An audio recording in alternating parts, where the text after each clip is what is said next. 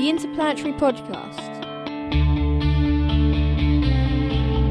The exploration of space for the benefit of all mankind. Your hosts here in London, Matthew Russell and Jamie Franklin.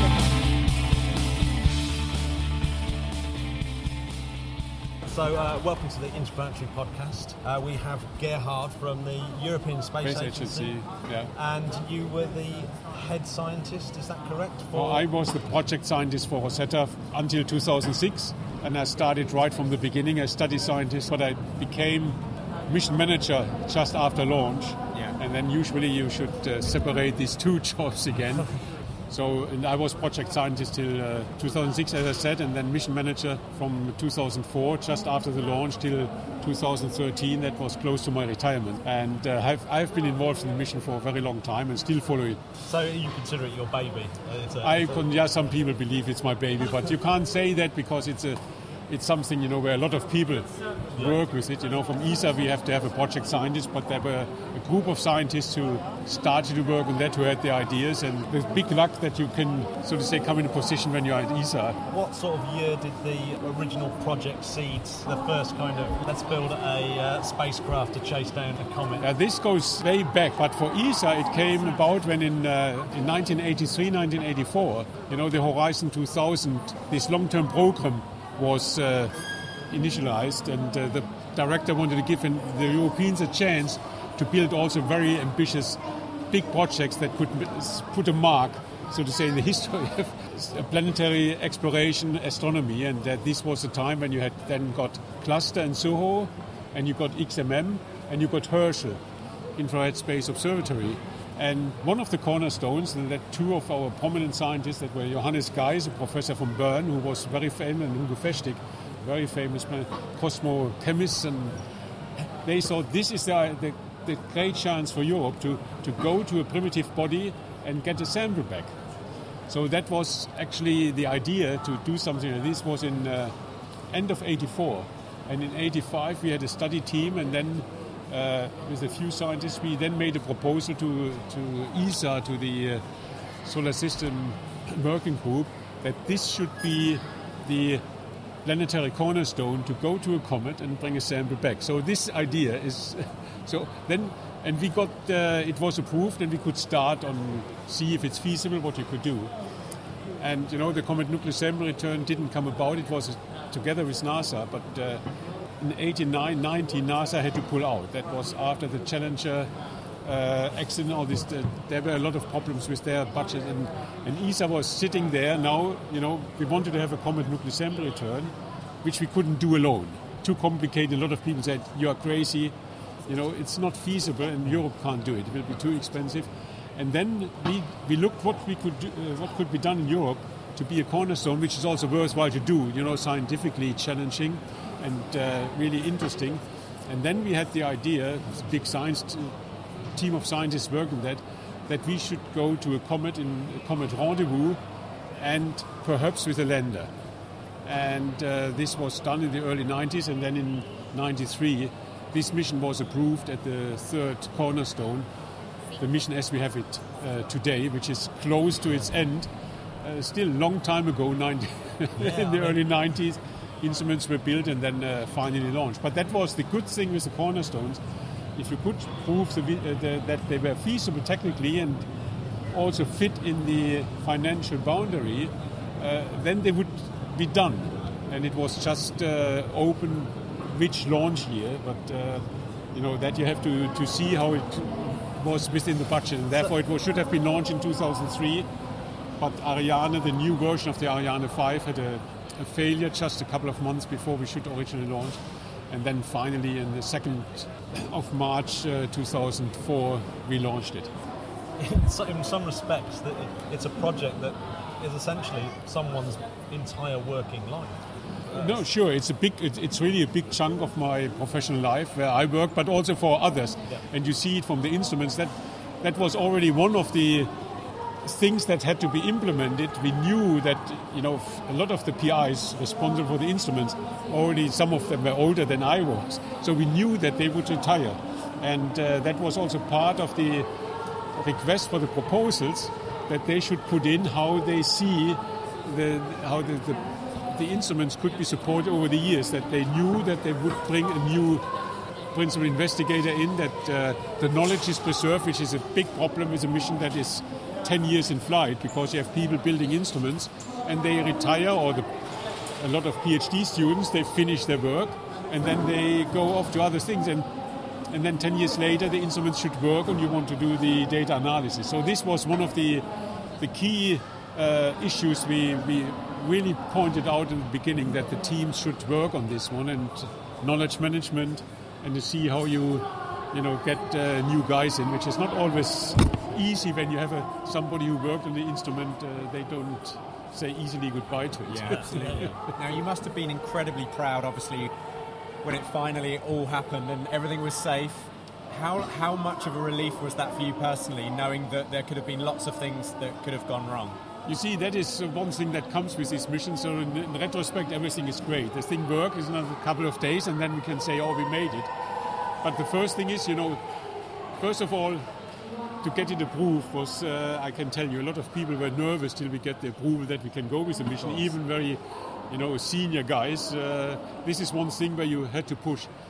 Then to get the instruments uh, ready is another thing where you, as a project scientist, you are always there, and uh, you have to kick people, because you are sitting between the project team mm. and they want the instruments ready, and then you have the scientists, oh, I could change this and I could do it better, and but there's a delivery date. Yeah. And as a scientist, you don't, you know, you are squeezed between the science community and the project, you know, because you, you need the, to have the stuff ready. It has to be launched on time, and you don't want to fly a spacecraft that has not all the instruments on board. So this was the first thing, but that we, we managed, and then it's always the launch. It's, uh, you know, it's nerve-wracking. And, uh, okay, we had uh, the hibernation was another point. Yeah. We knew that uh, we would put in hibernation. Uh, we had done it with Kyoto before, so we had a little bit of experience, but every, every spacecraft is differently. And and then the stuff with the lander. Yeah. yeah? To, to get in orbit, the comet I perhaps was a little bit more optimistic than a lot of people, but to get the lander down and that it works was uh, another nerve-wracking stuff. And I, amazing. It's amazing, and I can tell you I have followed that up for long, for many years, and it was really...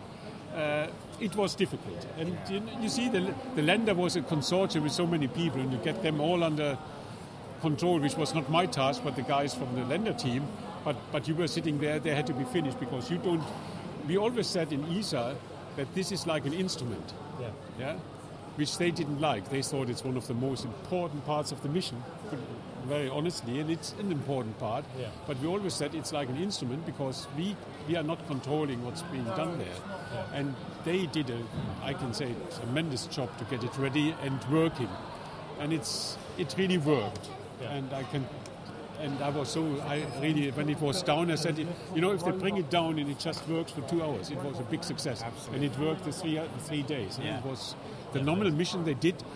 Okay, they couldn't get the samples because of the site, but uh, you know, to, to land on an object that you didn't know when you designed it, yeah. That is something you have to oh, no, to imagine. It's difficult. When it comes to the actual science of the mission, is the is the main goal uh, to sort of work out the origins of water on Earth? Was that was was that a kind of uh... that was one of the goals. We, we you know we had uh, we had three main uh, objectives, and these are very general scientific objectives. It was one was how comets work, yeah. Because we studied the comet, but this was not the main goal. The main goal was really to to study comets as primitive objects and get the link to the material we have, so to say, in, in the universe, that uh, the, the dust we see there, how that and the material, how that together, to, to see the line, what was here in the beginning when the planets formed, in the pre-Solar Nebula four point six billion years ago. So that was the main thrust to, from the composition. And then from this, so to say, the bridge, how life evolved on Earth, if we could learn something about this one. And I think for all these things, we could, uh, we can say we learned a lot. And I think there is much more coming out, because I know that, you know, now we, we see the results, and they are published as results. But, uh, you know, to, to get, so to say, the big picture, yeah. The synthesis of this, how it fits together. Because right now we have picked, we have things, results here and results there, and they're not really fitting together, and we have to see what that means. And this is, I think, it's, uh, it's, it's really the next important step. and and also from here, I think there are fascinating stuff that we learned. I think that uh, goes far. We also see, so to say, in the measurements and in the images, we see uh, how the comet looks like, and that should give us and gives us, so to say, indication how so the accretion process worked in the early solar system. And I think there is a lot of, right from this one, looking much more in detail there. Yeah. There we, I think that's also a big step that we will get, how where these, from the small cometesimals, how these things were growing, and also where it was uh, going. And I think there we have another, perhaps some dimension we might not have thought about when we uh, wow. thought about the mission. But that was, and uh, you know, that was thirty years ago. thirty years ago, for example, you didn't talk about exoplanets yeah. in that sense. Now you have the exoplanets. And what we do here with this, you know, to, to study asteroids and to study comets is also important for exoplanet Absolutely. science. Yeah. Because you have to see how that stuff works there. Because you have a sun and you have planets around there. And they must have grown uh, as well. And you, mu- you might also have something, or you will have something like an Oort cloud around it. And this, you know, that we have in front of our door, yeah. and then the other stuff is, is far away. So I think there we have also quite some implication. And another point I say, sorry, yeah. is, you know, we now speak about the Kuiper Belt and the Oort Cloud, that we have two different... The Kuiper Belt was in the literature, came about in the early eighties, was just when we started to work on this one. And I think I have the, I have the impression now, following up what happens, that we might change that picture again. You know, there are some new models from the dynamics and also what we learn from comets, that perhaps that's slightly different uh, classes of objects there, and yeah, uh, that yeah. we d- that perhaps there's uh, it's another nomenclature another we need, and another yeah. domain that yeah. we need. Okay, that's amazing. What, if there's one aspect of the project, the whole mission, yeah. that got you really excited, what was the, what was the, what would you say was the best day or best moment of the whole Rosetta mission? No, I would I would say in retrospect, I think the, the best moment, one of the best, was really the lander going down. This is because this was, everybody was excited about it, and I think that was, I think there we demonstrated really what we can do in yeah. Europe, how to build it, and I, I think we should be proud as Europeans. And it's not only that the lander goes, but also what was before, to do the whole flight dynamics. You know, the team in, in ESOC did a tremendous job. And you know, we didn't know the comet a couple of months before. We had, you know, pixel-sized stuff, and then getting close, get these wonderful images, and, and derive from these images all the the data and all the stuff we needed to get the lander down and then implement it. I think that was phenomenal. That was yeah. phenomenal. Yeah. And from the science, if you would ask, I think what we did, uh, the composition of the comet, all this, the zoo of uh, of molecules we got, which they're still coming. Yeah. I think that is one of the great stuff that we have. That well, congratulations! Yeah, fabulous. Well, uh, yeah, I mean, yeah. yeah, it is. I'm proud to be proud to be European. no, no, no. You, you yeah. can, even if there were also Americans involved, so yeah, yeah, but yeah, yeah, yeah, yeah, they yeah. did that. But but yeah. Oh no, that's, no, no, no. Yeah, yeah. yeah, yeah we keep, very yeah. much. No, no, because we were pushing it. Huh, that we yeah. have to say. Fantastic. Uh, Thank you very much for taking the time. Yeah, thank you very much. I appreciate it. Brilliant. Thank you. Thank you. Yeah. yeah you